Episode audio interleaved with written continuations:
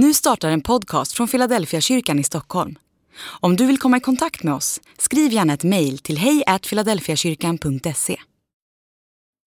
Jag fick eh, nyss chansen att lyssna på en livsberättelse av en person som berättade någonting som fastnade i mig. Eh, det var en person som berättade om sin uppväxt som hade varit oerhört svår och tuff på olika sätt.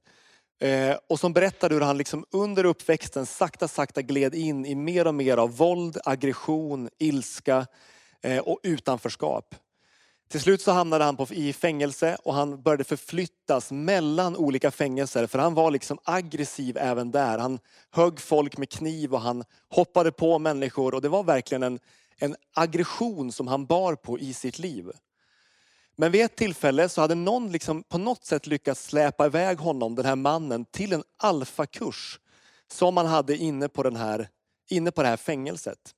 Eh, och han var totalt emot det. Han sa att Nej, men det här kristen tro, det är liksom totalt meningslöst, totalt irrelevant för mig. Men han var tvungen att gå dit. Så han, han gick dit och satte sig ner vid en av de här stolarna som han hade ställt ut. Och jag tror det var vid första, inte vid första, men kanske vid andra eller tredje tillfället som den här prästen, det var någon sorts fängelsepräst som höll den här alfakursen, som den här fängelseprästen kom fram till honom där han satt. Eh, och jag förstod inte riktigt varför han kom fram till just honom, men jag tror att det var någonting lite sådär profetiskt. Han upplevde någonting att jag ska gå fram till just den här mannen. Så den här prästen gick fram till honom och så började han läsa bibelord för honom. Eh, och han läser några bibelord och, och liksom bara lägger ut de orden väldigt kort och förklarar vad de betyder. Och någonting liksom händer i den här mannen som sitter på den här stolen och som bär all den här aggressionen. Först försöker han hålla emot men sen efter en stund så säger han att okej, jag testar att be en bön. Av någon anledning så bara öppnar han upp sig och säger jag testar att be en bön. Och så ber han Gud om du finns och om du vill komma in i mitt liv, då får du komma nu. Och så sa den här mannen att först så upplevde jag ingenting. Jag kände ingenting, jag såg ingenting, inget ljus, ingen liksom uppenbarelse. Men efter en stund så bara upplever han hur någon typ av värme och energi börjar liksom strömma nästan nerifrån fötterna och sakta, sakta upp genom hela hans kropp. Och så brister han ut i storgråt inför allihop som var på den här platsen. Alla som var i det här rummet. Han hade inte gjort det på många, många år. Kanske inte sedan han var ett, en riktigt liten pojke. Men han brister ut i storgråt för han bara upplever hur Guds närvaro kliver in i hans liv och förmedlar sin kärlek till honom där i den stunden. Och så bara fortsätter den här mannen att berätta om hur han under den här tiden, när, från det att han fick göra det här mötet med Guds kärlek, hur han dels på det här fängelset börjar liksom berätta för folk och leva ut det här bland de människor han möter. Men också hur han efter sin tid på det här fängelset, när han tar sig ut i friheten, börjar att återkomma till olika fängelser som han tidigare hade suttit intagen på. Han reser tillbaka, han ber om att få komma dit för att få sprida den där friden och närvaron som han hade fått tag på i sitt liv. Jag tänker att när jag berättar den här berättelsen så gissar jag på att de flesta av oss kanske inte helt kan relatera till den här mannens livsöde och livshistoria. De flesta av oss har inte levt på det här sättet som han levde och många av oss som även kallar oss kristna har inte haft den här typen av fullkomligt omvälvande upplevelse. Kanske har det liksom vuxit på sakta en tro eller så kanske det har kommit smygande eller har kommit vid något särskilt tillfälle. Men många av oss kanske inte upplev, har upplevt det precis som den här mannen upplevde sin omvändelse. Och jag vill bara säga innan jag går vidare nu att det finns inget liksom rätt eller fel för hur man upplever Gud, Guds kärlek och hans närvaro i sitt liv. Det ser olika ut för alla människor. Men det jag vill säga utifrån den här berättelsen, det är att när man får tag på Guds frid i sitt liv så kommer det alltid sätta våra fötter i en viss rörelse. Och det kommer göra någonting med oss som vi också kan ta vidare till fler människor. Idag skulle jag vilja få säga några ord om att bära Guds närvaro och frid vidare till fler. Jag ska börja med att läsa från Lukas evangelium och jag kommer läsa från kapitel 10 och jag kommer läsa från vers Eh, 1 och fram till vers 11. Lukas 10, vers 1 och fram till vers 11. Jesus samlar ett gäng lärjungar och så sänder han ut dem. Och då står det så här. Därefter utsåg Herren ytterligare 72 och sände dem före sig två och två till varje stad och plats dit han själv ämnade sig. Han sa till dem, skördens herre, skörden är stor men arbetarna få. Be därför skördens herre att han sänder ut arbetare till sin skörd. Gå, jag skickar er som lamm in bland vargar. Ta inte med er några pengar, någon påse eller några sandaler och stanna inte på er väg för att hälsa. När ni kommer in i ett hus så säg först frid över detta hus.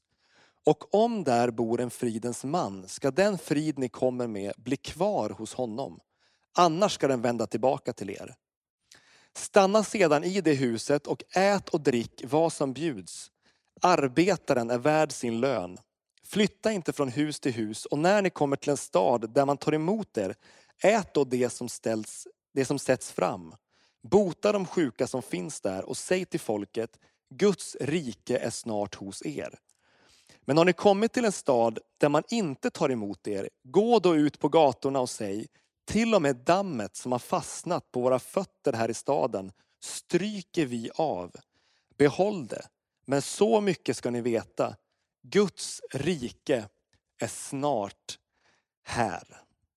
Vad är det som händer i det här eh, textsammanhanget som jag precis har läst? Jo, men först så läser vi om hur Jesus sänder ut sina efterföljare, sin tidiga kyrka, ut på ett uppdrag att bära Guds närvaro till nya platser.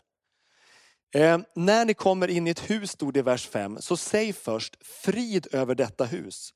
Om där bor en fridens man ska den frid ni kommer med bli kvar hos honom, annars ska den vända tillbaka till er. Alltså vad är liksom essensen av Guds närvaro? Eller hur märker vi när Gud har gjort någonting i en människas liv eller i ett sammanhang? Jag tänker att man alltid märker det genom att det som finns kvar efteråt, det är frid. Frid kan ju på något sätt låta som ett lite lagom så här abstrakt begrepp. Det är lite luddigt att få tag på. Vad är frid för någonting?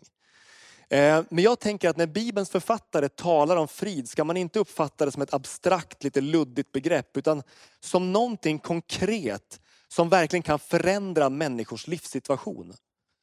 Från hebreiskan så har vi ordet shalom som betyder fred och frid men också typ lycka eller välgång och välsignelse. Från, från grekiskan i Nya Testamentet och härifrån Lukas till exempel så har vi begreppet eirene som är lite snävare, som främst betyder frid och fred.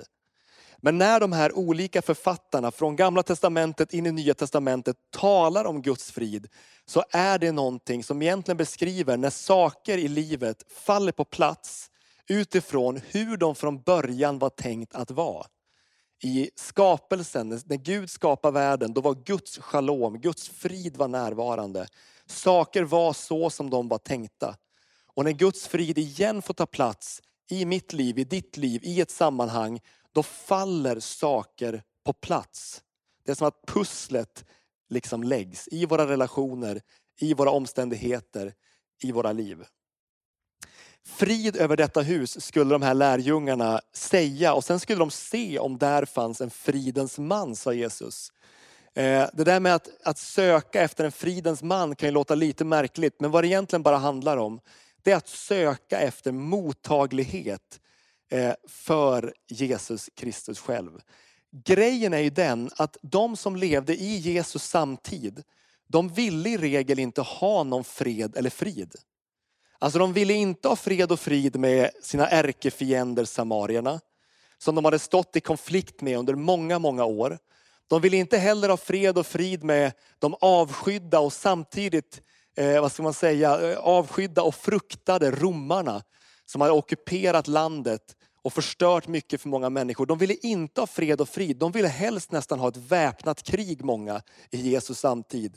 De ville att någon skulle komma och sätta saker till rätta. Och det skulle gå tillväga genom våld och genom uppror och genom att störta fienderna som hade kommit och förstört för folket. Men det intressanta är att Jesu väg är en helt annan väg än den som många i hans samtid tänkte sig. Hans väg är en fridens väg. Han vill komma med någonting som istället sätter saker till rätta, som stillar motsättningar och som knyter samman människor. Bär med er min frid och om där finns en fridens man, om där finns någon som tar emot, ge det här vidare. Innan jag går vidare så vill jag bara säga till dig som sitter och lyssnar och som kanske inte har upplevt Guds frid i ditt liv. Som jag sa förra veckan också. I slutet av den här gudstjänsten så finns det en chans att faktiskt bara få följa med i en bön eller i en öppna sitt liv och sin längtan efter Gud. Eh, och bara enkelt säga ja till Jesus. Och jag tror att när man säger det från djupet av sitt hjärta, från botten av den man är, då kommer Guds frid genom den heliga Andes närvaro och den vill fylla dig där du är. Så innan jag går vidare vill jag bara säga det att sitt kvar här nu och har du inte tagit det steget, ta det steget idag. Men nu skulle jag vilja få säga några saker till dig som har sagt ditt ja till Jesus. Och som egentligen kanske längtar efter att få ta det här som du upplever på insidan, det här du bär med dig ut till fler människor. Vad kan du tänka på när du ska bära med dig friden, Guds närvaro till de människor du möter, de vänner du har runt omkring dig. För det första så vill jag bara säga, sök efter mottaglighet för Guds närvaro. Om där bor en fridens man, sa Jesus, ska den frid ni kommer med bli kvar hos honom. Och som jag sa alldeles nyss så handlar det där om att söka efter en öppenhet. Alltså platser där människor faktiskt vill ta emot eller vill lyssna till de goda nyheterna om Jesus Kristus. Så den fråga man kan behöva ställa sig återkommande i olika relationer och på arbetsplatsen eller där man möter människor som, som har olika bakgrund, det är, finns det någon här som verkar vara öppen, tillgänglig och vill lyssna på det som jag bär på, det jag har med mig, det jag har fått. Jag satt en gång och lyssnade på en, en församlingsplanterare som berättade om när han och hans team skulle plantera en ny kyrka i en ny stad. De var kanske tio personer i det här teamet och så skulle de liksom dra igång ett helt nytt arbete på en helt ny plats. Eh, och den här teamledaren han sa att när vi liksom börjar samla det här teamet i början och börjar liksom gå igenom hur ska vi jobba, hur ska vi tänka. Så hade han en tes som han drev med det här gänget. Han sa att så här sa jag till mitt team. Nu vill jag att ni ska leva i den här staden. Ingen av dem kom från den från början utan de flyttade in. Nu ska ni leva i mitten av den här staden. Ni ska skaffa så mycket vänner som möjligt. Lär känna grannarna, lär känna arbetskamraterna och lär inte känna dem för att de ska komma till tro på Jesus. Lär känna dem för att faktiskt bara skaffa vänner. Därför att vänskap är gudomligt. Så det jag vill att ni ska göra, sa den här församlingsplanteraren till sitt team, det är att när ni lär känna folk här i den här staden, då ska ni inte berätta någonting om er tro. Säg ingenting om Jesus, berätta inte någonting om det här ni har liksom fått tag på, utan vänta tills mottagligheten dyker upp. Vänta tills någon som har sett någonting i ditt liv ställer en fråga som du faktiskt kan kliva in och prata om och besvara. Med andra ord, gå inte själv på för mycket. Vänta och se, vad är det Gud gör här? Och finns det en sann, riktig mottaglighet för Jesu närvaro? Jag tänker att det där kan låta lite märkligt för oss. Vi tänker att vi ska göra massa saker och dela ut massa grejer. Men jag tror att vi alla har någonting att lära av det där. Gud verkar runt omkring oss och vi får fånga upp vad han gör när tiden är rätt. Om den där tiden aldrig dyker upp, då är vi ändå goda vänner med varenda människa som vi lär känna och som vi bygger relation med.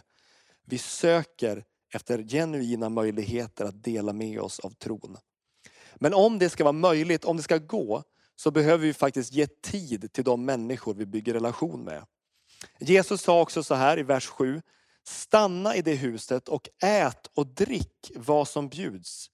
Arbetaren är värd sin lön. Flytta inte från hus till hus. Och när ni kommer till en stad där man tar emot er, ät då det som sätts fram. Jesus talar ju mycket om att äta och han är ofta på, i, i måltidssammanhang i Nya Testamentet. Och när man åt vid den här tiden så var det ju ett tillfälle där man intimt knöt sig samman med dem man åt med. Det Jesus egentligen säger det är dela människors liv på riktigt. Jag tänker ibland att i vår tid så kan det finnas en risk för oss alla, för mig också, att man liksom flänger åt olika håll och man vill alltid hålla dörrarna öppna. Finns det någonting, någonting annat jag kan göra? Finns det någon annan jag ska umgås med? Kan jag liksom göra det istället eller det istället? Och så håller vi alla dörrar öppna. Men jag tänker att det är som att Jesus säger till oss, håll inte alltid alla dörrar öppna. Utan bestäm dig kanske för någon eller några som du verkligen ger av din tid. Som du stannar upp med och som du delar livet med på riktigt. Annars kommer du aldrig kunna fånga upp vad Gud gör i olika säsonger, olika perioder av den människans liv. För kom ihåg att Guds närvaro, den tvingar sig aldrig på någon. Gud jobbar sakta. Han jobbar liksom tålmodigt, han söker efter öppenhet och där öppenhet inte finns, där tvingar han sig aldrig på. Och därför ska aldrig vi heller liksom tvinga oss på någon. Så här sa Jesus i texten vi läste. Men har ni kommit till en stad där man inte tar emot er, gå då ut på gatorna och säg, till och med dammet som har fastnat på våra fötter här i staden, stryker vi av. Behåll det, men så mycket ska ni veta, Guds rike är snart här. Det där kan ju låta lite drastiskt, men jag tror att det Jesus vill förmedla det är, tvingar inte på någon med Guds rike, det är omöjligt. Finns inte öppenheten, finns inte liksom en, en genuint, genuin vilja så är inte vi några som kommer och vältrar oss över någon med vårt budskap. Vänta in och se, är det någon som vill lyssna? Annars backa tillbaka och låt det vara. Jag tror att någonting av det, det jobbigaste man kan vara med om det är att känna sig tvingad till någonting i andliga miljöer. Vid ett tillfälle när jag var eh, bara kanske 20-årsåldern någonstans så hamnade jag i någon, någon sorts sammanhang vid ett tillfälle där man skulle ha, vi skulle ha någon sorts förbönstund. Jag kommer knappt ihåg vad det här var för miljö, om det var en gudstjänst eller en ledardag eller det var någonting sånt där. Men jag minns att vi, vi skulle ha en stund av förbön och så var det någon person som på något vis nästan tvingade sig på mig och skulle be för mig. Och jag minns att jag bara tyckte att det där var olustigt. Även om personen faktiskt sa vissa saker i den där bönestunden som på ett sätt uppmuntrade sidor i mig så var liksom känslan och eftersmaken bara olustig. Och det där lärde mig någonting, att evangeliet och, och Guds rike aldrig kan liksom forceras på någon. Man måste alltid liksom känna in och annars vänta tills läget är rätt. Kom ihåg att Gud, han kommer inte liksom ovanifrån och trycker sig ner över oss. Läs evangelierna, läs om Jesus. Eller titta på den texten som vi tittade på här på palmsöndagen för några veckor sedan. När Jesus rider in på en åsna. När han kommer till människorna i Jerusalem så kom han till dem i ögonhöjd.